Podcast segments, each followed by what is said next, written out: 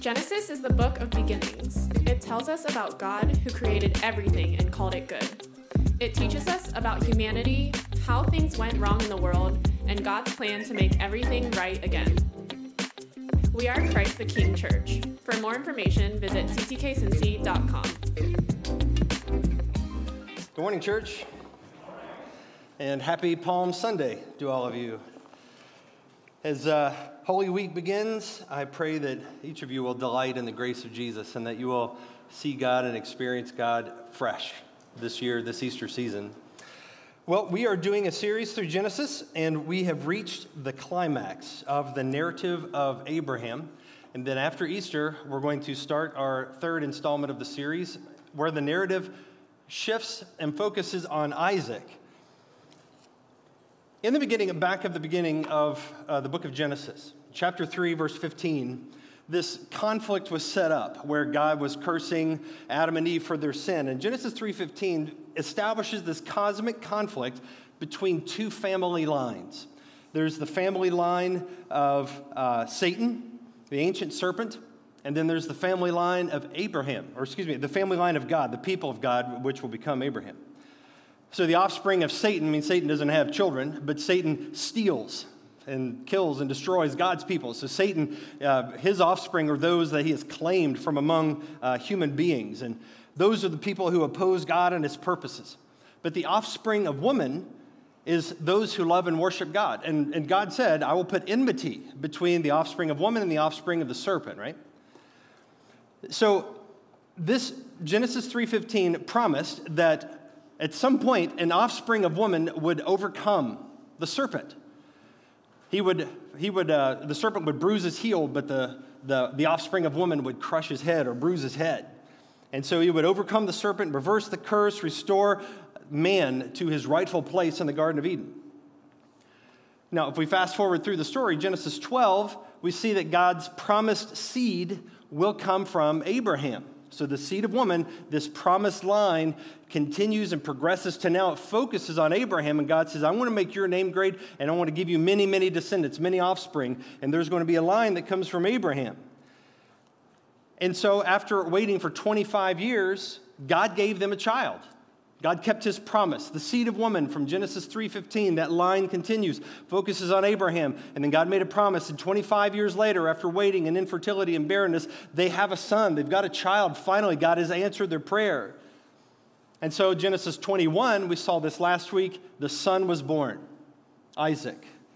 He was born to Abraham and Sarah in their old age. And this boy, this one child, represents all of that hope and promise that God made back in the garden to Eve and is carried through to Abraham, and now is carried and rep- this whole this the whole promise rests and represent is represented by this boy, this child Isaac. Later generations, whenever they hear this story, they would look back and they would see in this story, this man Isaac, that he represents them because he is their future or he was their past, they were his future. It's like they would come from Isaac. So when they're reading and hearing this story and this threat, this constant threat of that seed of woman is, is uh, against, there's always a threat against her seed. They see that they, they themselves are under siege, they are threatened. So all throughout the rest of Genesis, this drumbeat continues. The offspring of woman is under siege and he's threatened by the dragon, Satan, the ancient serpent. And any threat to the chosen line of Abraham was a threat to the whole nation. Yet God preserved them through every trial. And so now we come to Genesis 22, which is where we are today. And our story today, Genesis 22, is truly one of the best told stories in world literature. It's a beautiful story. It's also one of the most agonizing stories in the Bible because we see the most painful trial I think that just about any of us could imagine having to go through. It's a story of God testing Abraham's faith. And the pacing of the story, the pacing of the narrative as it's moved along in Genesis, it slows down to a crawl. Each moment is milked for maximum effect. And this story also displays God's character and his grace, and it establishes a tension, and that tension is going to remain until the time of Christ. That's where we are today. Genesis 22, let's dig in. Genesis 22. And we're going to tell this story of Abraham's call to sacrifice Isaac. We'll start out with Abraham's test.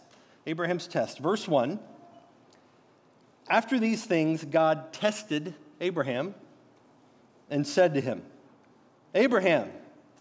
And he said, Here I am.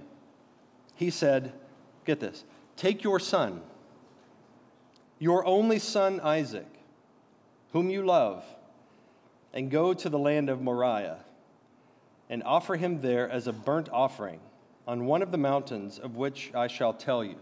Now let's pause here.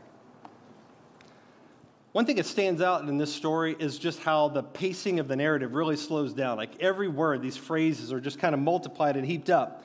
It's like listening to a podcast on half speed. You know, you like slow it down. It's like everything just seems to move really slow.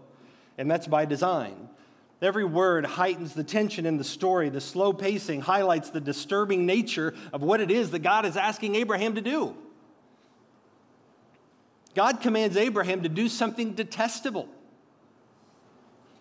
with words that would have struck terror in his heart. Now, verse 1 tells us what it actually is this is a test. It was a test of Abraham's faith, a test to reveal the depth and quality of Abraham's faith. In verse 2, he says, Take your son, your only son, whom you love. If you know the Bible well, if you know the New Testament well, that language sounds pretty familiar, doesn't it? John 3:16. For God so loved the world, he sent his only begotten son. Whenever Christ was baptized, God said, "This is my son, whom I love, with whom I am well pleased." This is the first time the word love appears in the Bible.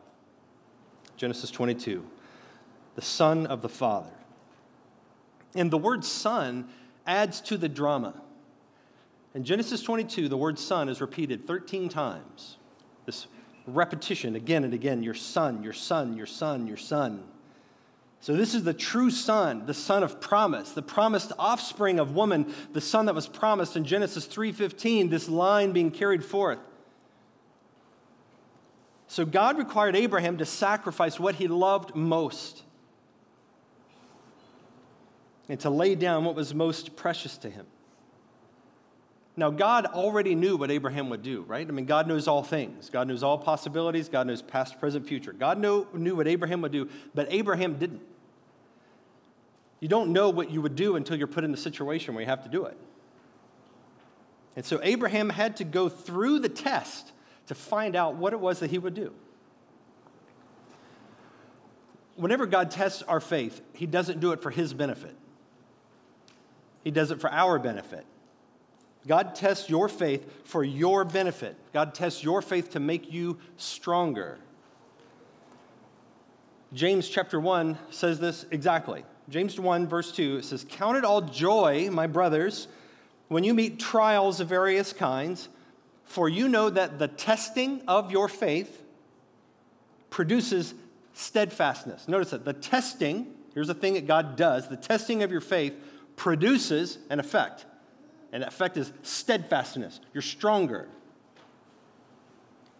And let steadfastness have its full effect, that you may be perfect and complete, lacking in nothing. So God tests us in order to teach us.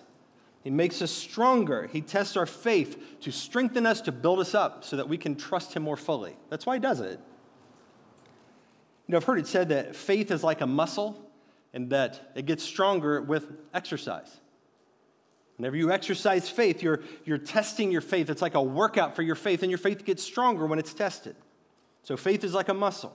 And so when our faith is weak, our trust is low, whenever we're spiritually flabby, then we need exercise.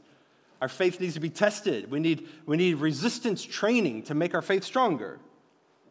So, trials are like a spiritual weight room where God forces us to do something hard, to lift something heavy.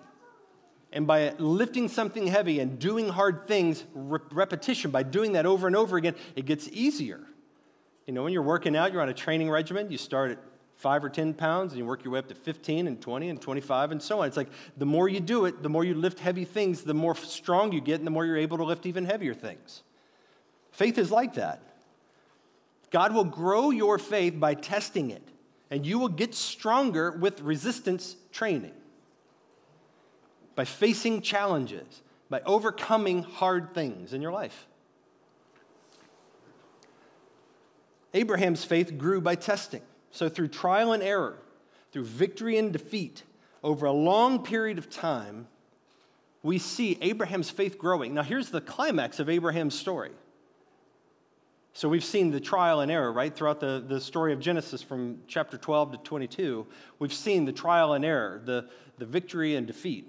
And now we're here at the final test. This is, the, this is like the boss level in a game, you know? This is like the big test, the final battle where he's wrestling the boss, and the boss is the inner demons of unbelief, where he is going to see can he overcome?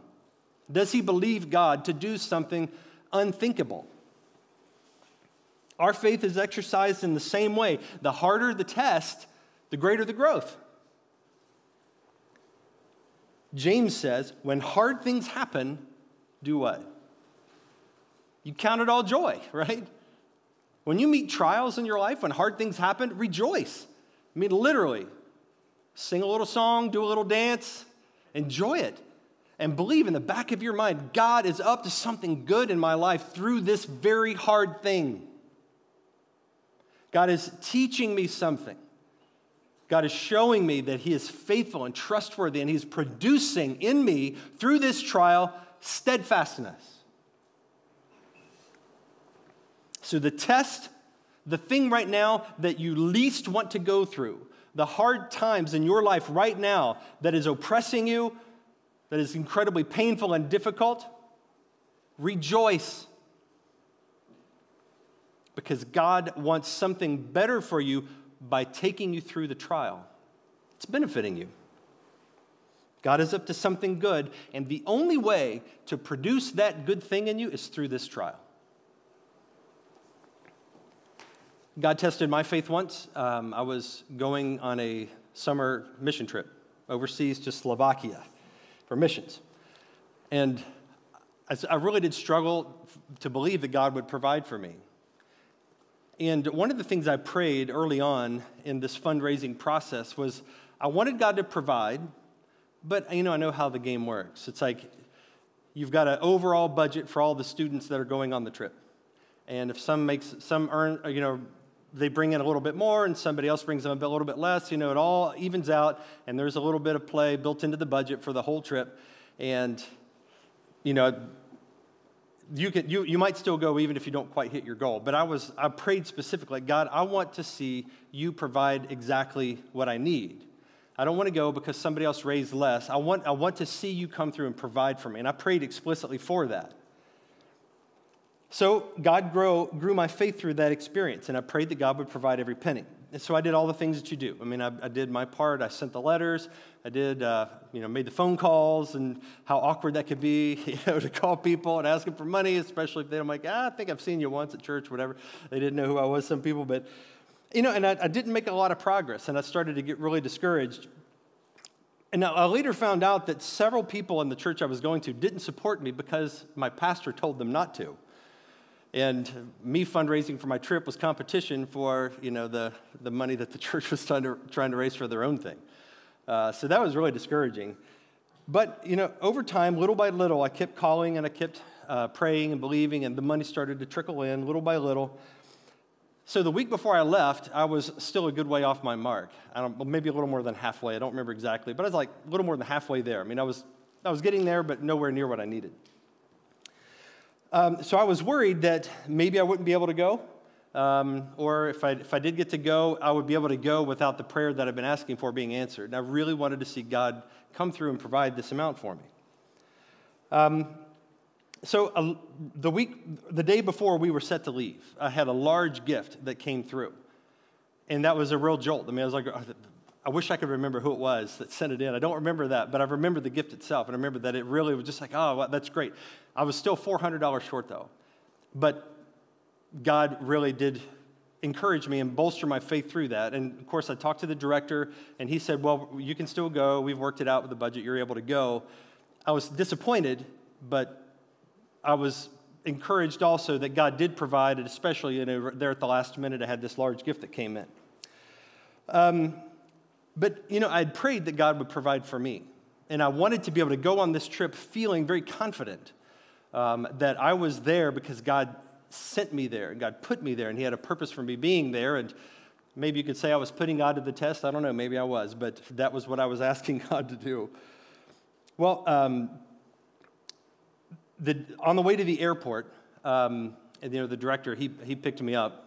And on the way to the airport, he told me that I, there was a gift that came in for me, but it, they didn't send it to my address. They sent it directly to the project budget. It was somebody else that, um, that knew the director, and they just sent the money directly to him. And I said, Well, how much did they send it for? And he said it was for $400. And this is on the way to the airport. I mean, I was already in, I was able to go. And I was just like, I was floored. I was able to see like God did something. He answered a prayer, not exactly down to the penny, but, but it was pretty darn close. Now, that for me was, was a powerful example in my life. And, you know, strangely, it's like up until that point, I really struggled. I mean, it's like I had a lot of doubts, a lot of faith problems, but exercising that faith and being tested and, and you know, having to go through the, the difficulty of praying and believing and asking and waiting and then having God come through at the 11th hour with the money that I needed, that was an enormous blessing to me. Now, of course, we all, God does different things in all of our lives. Not, it's not like you pray for money and God will send it. But if there's a trial that you're going through, God is doing something. And whatever He's doing, He's wanting to teach you something. And in my case, and the result that God gave me, it was, it was the, the thing that I was asking for, and it, it strengthened my faith. And you know what? I mean, that that made the next time I needed to trust God for financial provision easier.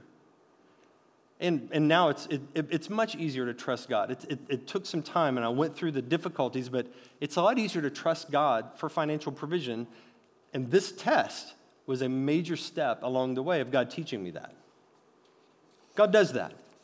Going through trials, it produces steadfastness. Well, let's take a look at Abraham's faith itself. Let's go to verse 3 I just got bifocals. So I'm like, I can see you, and I'm trying to. People say they look on the live stream. I take my glasses off and I read. And I'm like, all right, went to the eye doctor, got bifocals now, so this is, it's kind of tripping me out here. all right, I can do this. Verse 3. You know when you're get, you know you're getting old whenever. What's that? Yeah, yeah. You're older than me, Mike, so. Uh, all right, verse 3. So Abraham rose early in the morning. Just get this. What did God ask him to do? Go off to a place and kill your son. Verse 3 He rose early in the morning, saddled his donkey, and took two of his young men with him and his son Isaac. And he cut the wood for the burnt offering and arose and went to the place of which God had told him. On the third day, Abraham lifted up his eyes and saw the place from afar. Then Abraham said to his young men, Listen carefully to this. Stay here with the donkey. I and the boy will go over there and worship and come again to you. We'll come back to that in a second. And Abraham took the wood of the burnt offering and laid it on Isaac his son. And he took in his hand the fire and the knife. So they went, both of them together. And Isaac said to his father Abraham, My father. And he said, Here I am, my son. He said, Behold, the fire and the wood, but where is the lamb for a burnt offering? Abraham said, God will provide for himself the lamb for a burnt offering, my son. So they went both of them together. I can just imagine Abraham choking back the tears as he said those words. That would have been a long road trip. Three days with your son and having chopped up the wood and taking it to this place. He's kind of wonder what was going through his mind. You know, as he, as he imagined and pictured the death of his son as, at his own hand. But as I pointed out to you in verse 5, there is a really important detail in the comment that Abraham makes to the young men, and it shows a little bit of his state of mind. And so we'll do a little grammar nerdery here. So, grammar nerd alert.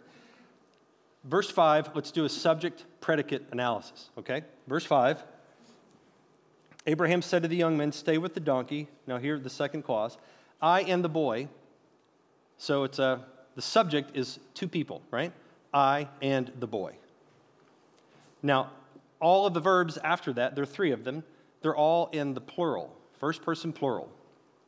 I and the boy will go over there and worship and come again to you.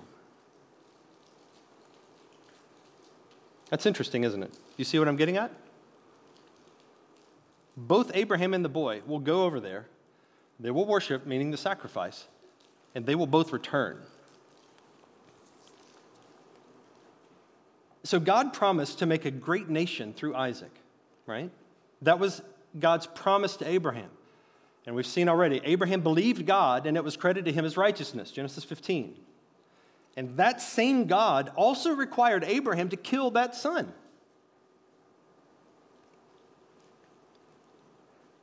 So if God required Abraham to kill Isaac, God would also have to raise Isaac from the dead if they are to return to the, to the men, as Abraham said they would. It's the only way. He's not saying, I and the dead body will return. Because God, God required Isaac as a burnt offering. So he said, I and the boy will return to you. So Abraham believed God, but there was also a sense that there would have to be some kind of resurrection. If Abraham fully went through with the act, then God, for God to be true to his word, God would have to raise Isaac from the dead. So we either knew that, I mean, we have no indication that he believed that God would stop him as God did. Maybe, maybe he thought that. But if he didn't believe that, if he believed that he would actually go through with killing Isaac, he believed God enough to believe that God would actually raise Isaac from the dead. Now, if you think that sounds far fetched, um, consider the, this is exactly the way the author of the book of Hebrews understands this story. So let me show you Hebrews chapter 11, verse 17. Listen to this. By faith, now this is in the Bible, book of Hebrews. By faith, Abraham, when he was tested, offered up Isaac. And he who had received the promises was in the act of offering up his only son, of whom it was said, Through Isaac shall your offspring be named. He considered that God was able even to raise him from the dead, from which, figuratively speaking, he did receive him back. Meaning that what happened here with this sacrifice was a, a, a resurrection. Now, it wasn't a literal resurrection because God did not require him to actually go through with it. Spoiler alert, God will stop him. But there is a Abraham's trust and belief, his faith was in a death, it was a death and resurrection kind of faith. Because he believed that even if he did go through with it, God would raise him back. That's how strong Abraham's faith had become. So if God is true to his word, God would raise Isaac from the dead. That was the test. Now, in school, if a teacher gives you a test, the teacher will ask you a series of questions, and if you give the right answers, you pass the test, right? But that's not how God's tests work. God isn't looking for the right answers, God is looking for the right actions. He's looking for follow through and not just verbally saying the right things. So God didn't ask Abraham a question Abraham, do you believe? And where Abraham would say yes. No, God required an action. Abraham, will you obey? Abraham, do this thing and trust me. So the test for Abraham wasn't about coming up with the right answer, it was about following through with the right action. And this is a common misconception about the word faith. The common misconception is that the word faith means simply intellectual assent. Like faith simply means I, I, hold something to be true in my mind, but I can act differently. Or it doesn't matter what I do as long as I have a few of the right beliefs in my mind. That is not what faith means. We'd call that easy believism, and it's a lie. Because the word faith has much more packed into it as far as the, the scriptures are concerned. The word faith has much more packed into it. Faith is, is, is believing loyalty, it, it is the, the beliefs in your, in your mind, it includes that, but those beliefs in your mind correspond with the actions that result. So in Scripture, it's the action that is the true indicator of the faith. It's not just what you say, it's what you do. A couple of examples. James chapter 1 verse 22, he says, "But be doers of the word, there's the action, and not hearers only, deceiving yourselves." So you see that true faith includes actions. Here's another one. Chapter later, James chapter 2 verse 17 and 18. He says faith by itself, now he's referring there to just the, the intellectual part. If the intellectual part, that kind of faith, if it does not have works, that faith is dead. That's not real faith. But someone will say, You have faith and I have works. Show me your faith apart from your works, and I will show you my faith by my works. Do you see that? It's the action that indicates true faith. So last fall, we went on a men's retreat. Uh, good times, fellas, am I right? Good times? Yeah? Don't miss it this year. Um, and so part of the retreat was we went rock climbing. So Jason Hudson and Anthony Sudo, they've got their rock climbing gear, and Anthony's like Spider Man, if you know him. It's like he just kind of shimmy up a wall like it's nothing. So, so they do that to set the gear in place, and they got the hooks and the little, uh, whatever you call the little rings sticking out of the wall. Um, what do you call those? The rings in the wall? What? Holds? Poles. Holes? Man.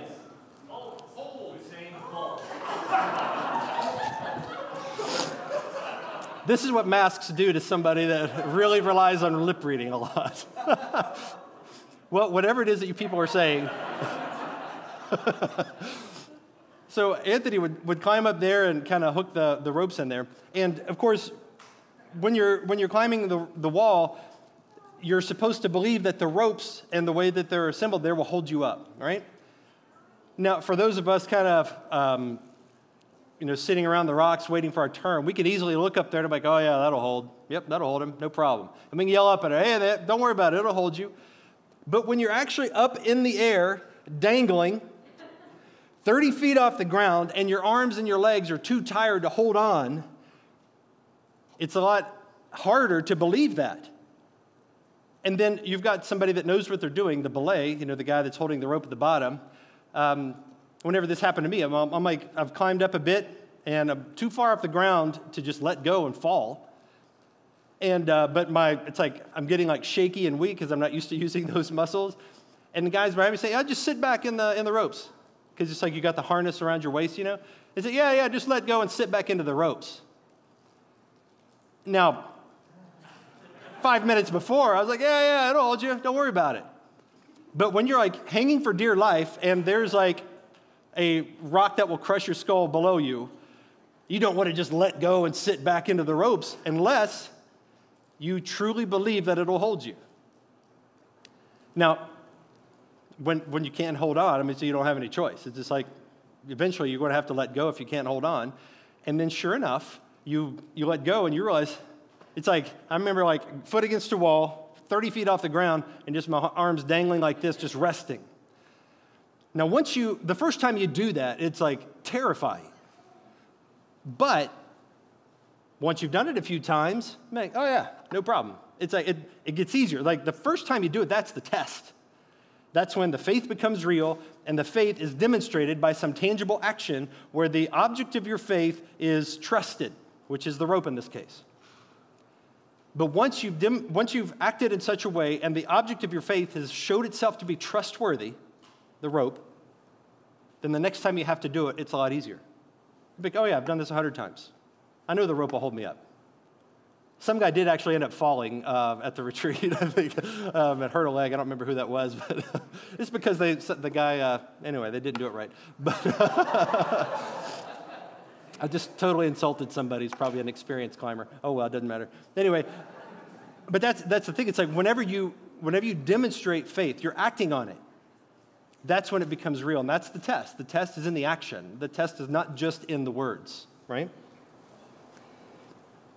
So, the best indicator of what you actually believe is not what you say, it's what you do. And the test is what shows the difference.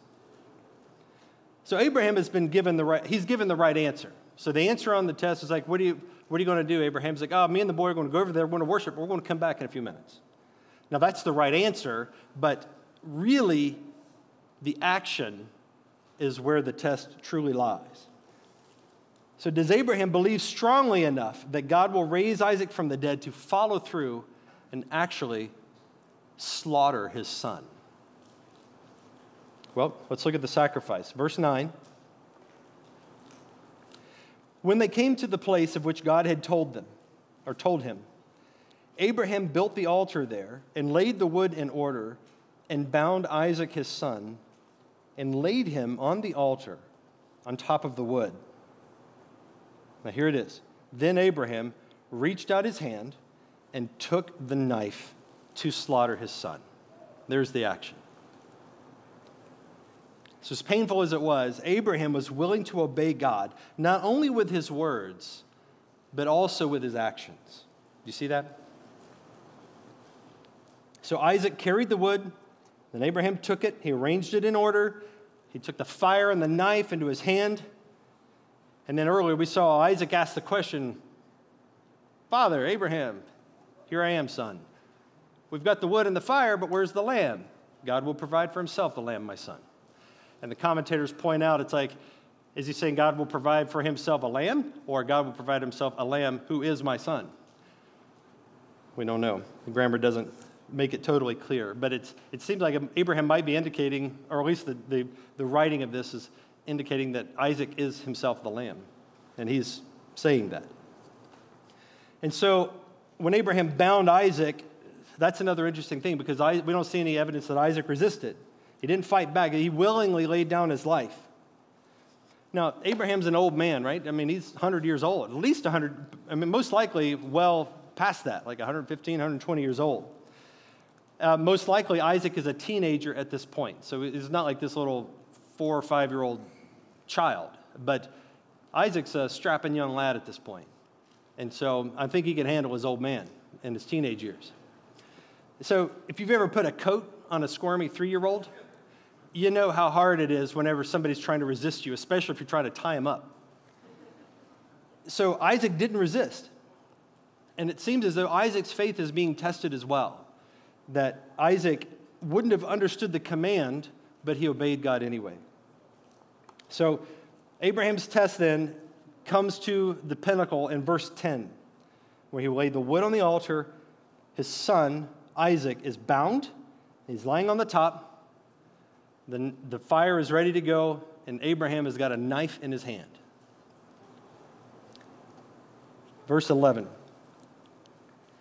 But the angel of the Lord called to him from heaven and said, Abraham, Abraham! And he said, Here I am. He said, Do not lay your hand on the boy or do anything to him, for now I know that you fear God, seeing that you have not withheld your son, your only son, from me. And Abraham lifted up his eyes and looked, and behold, behind him was a ram, caught in a thicket by his horns. And Abraham went and took the ram and offered it up as a burnt offering instead of his son. So Abraham called the name of that place, The Lord Will Provide. As it is said to this day, on the mount of the Lord it shall be provided. So the testing part is now complete. Abraham learned to trust God through impossible circumstances, and God provided an answer. God came through, God prevented it, and then God provided a substitute.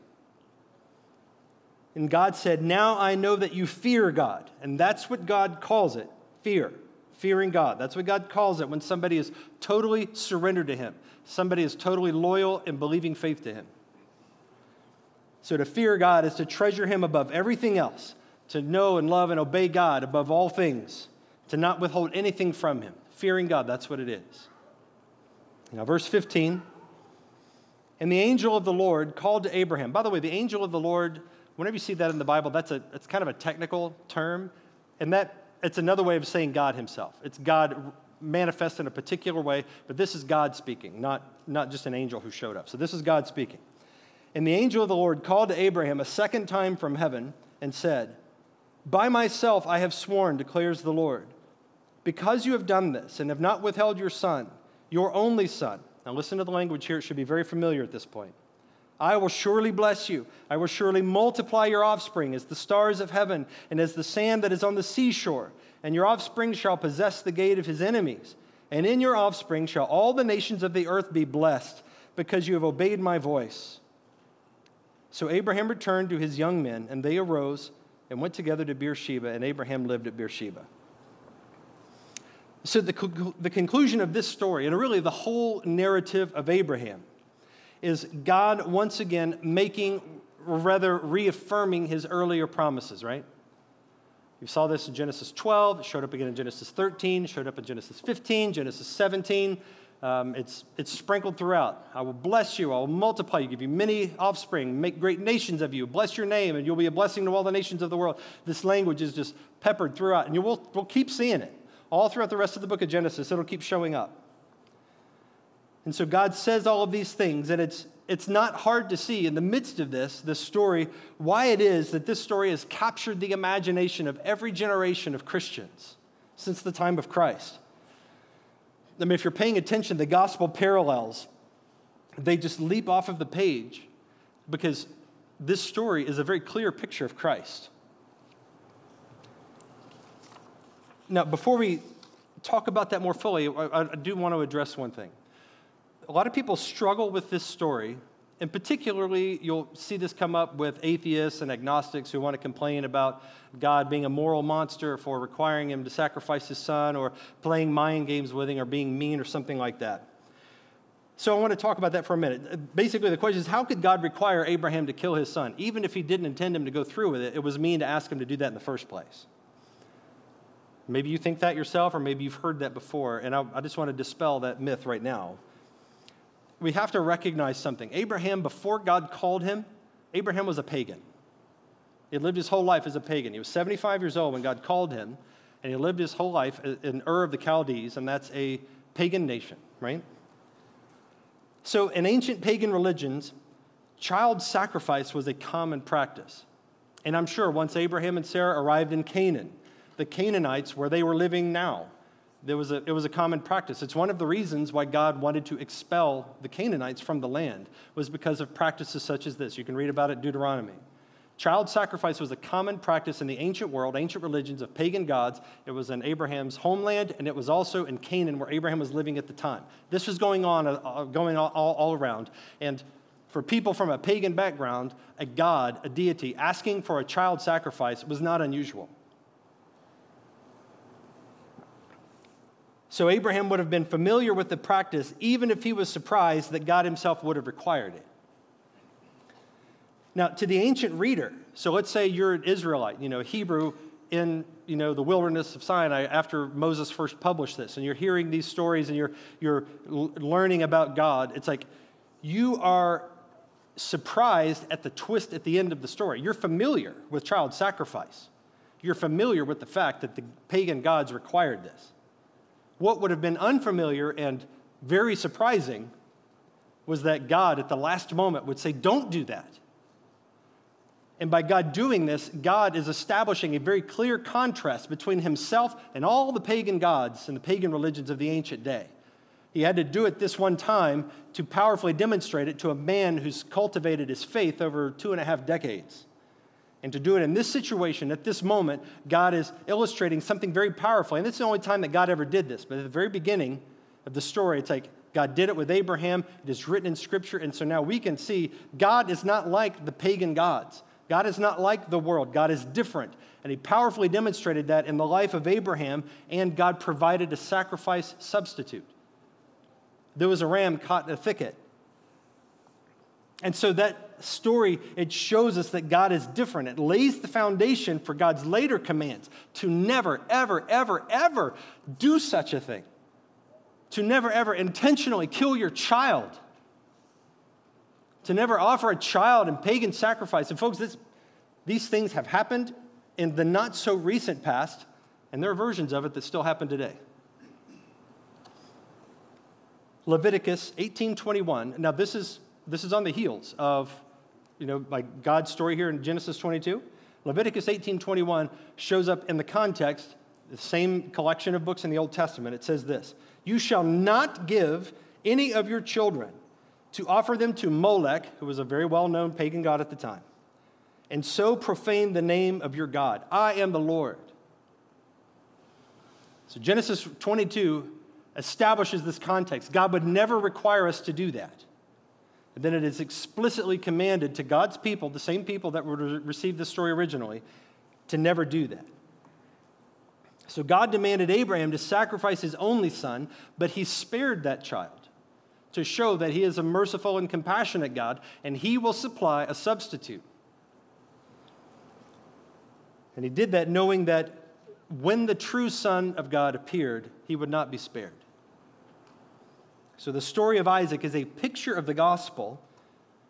Isaac is the son of Abraham, who anticipates the greater and true and full Son of God, the Son of Abraham, Jesus Christ. And so these parallels are so powerful. Isaac is the only true son of Abraham, whom he loves. Jesus Christ is the only begotten Son of the Father, whom the Father loves. Isaac carried the wood for the sacrifice up the hill on his back. Jesus carried a wooden cross up the hill on his back.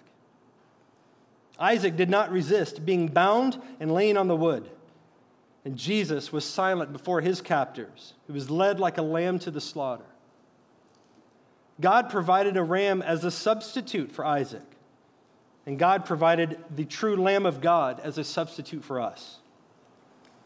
The book of Hebrews says Abraham received Isaac back from the dead figuratively. But the same book tells us that Jesus Christ was raised from the dead literally. And finally, God promised to give Abraham a great name and to bless him and to bless all the nations of the earth through him. And likewise, that promise is fulfilled and continues to be fulfilled in the true Son of Abraham, the true Son of God, Jesus Christ, who is the name above all nation, uh, a name above all names, and in whose name all the nations are blessed. And that's us. We are the nations. We are the ones that have been blessed because Christ is our substitute, who died in our place, who carried his own cross and was crucified, the true Son of God that died, that was not spared. And three days later, he was risen again. And this is what we get to celebrate next week. We celebrate the resurrection, that it was not a figurative resurrection, as some people would want to say. No, it was a literal, out of the grave, his body rose again. And he now lives to intercede for us. Jesus Christ lives bodily now and forever will live and reign. And so we are his people brought into that reign, that kingdom, and we shall live with him forever. So, this story, all the way back in Genesis 22, at the very beginning, the book of beginnings, the beginning of the Bible, this story shines like a beacon in the Old Testament. And it gives us clues into God's plan of redemption that would come many thousands, at least 2,000 years later. And the only sacrifice that He requires of us is not the sacrifice of our sons, but rather it's the sacrifice of faith, laying down our lives as a living sacrifice. Let's pray. Our Father, it's incredible to think of the sacrifice that you made, the sacrifice of your only begotten Son, because of your people whom you love. And that as much as Christ means to you as your Son, the second person of the Trinity, God Himself in human form, as much as Christ is delightful to you, and that you allowed your son to be crucified, that he was sacrificed not figuratively, but literally laid down his life like a lamb before its shearers is silent. He did not make a sound, and he was bound. He carried his cross up the hill. He was crucified to a cross, being nailed there and hung there dying. While people mocked him. That was your son your only Son, whom you love. And three days later, that Son opened the grave and walked out alive and victorious, having crushed the serpent's head with victory and power, having then sent the Spirit into our hearts as your church. We are now living sacrifices who fill the world with your presence as witnesses to the gospel the good news that Jesus has overcome. So, Father, as our faith is tested, our belief in that truth is tested, Lord God, I pray that you will strengthen us. May we pass the test. You are a good Father who tests us to teach us because you love us. and You want us to be more fully committed to you. So we ask you, God, that by your power and your grace, that you will lead us through any trial or temptation that we face right now so that we can experience your victory. And Lord, I pray for anyone here who is, who is struggling with a trial, going through a test, and their faith in you is being weakened and assaulted, and they're struggling to believe, and they don't understand what you're doing, and they're asking, Why, God, is this happening to me? Father, will you lead them by your tender hand to trust that you are good and that you are producing something good in them. May you make them steadfast and that you will make them perfect and complete, lacking in nothing. You can do that, Lord, and we pray that you will. Thank you, Jesus, for Holy Week. And we ask you, God, that you will meet with us in a powerful, profound, and special way this week as we anticipate the glorious celebration of Easter next Sunday. And we pray all of these things in the name of the Father, and the Son, and the Holy Spirit. Amen. We are Christ the King Church. For more information, visit ctkcincy.com.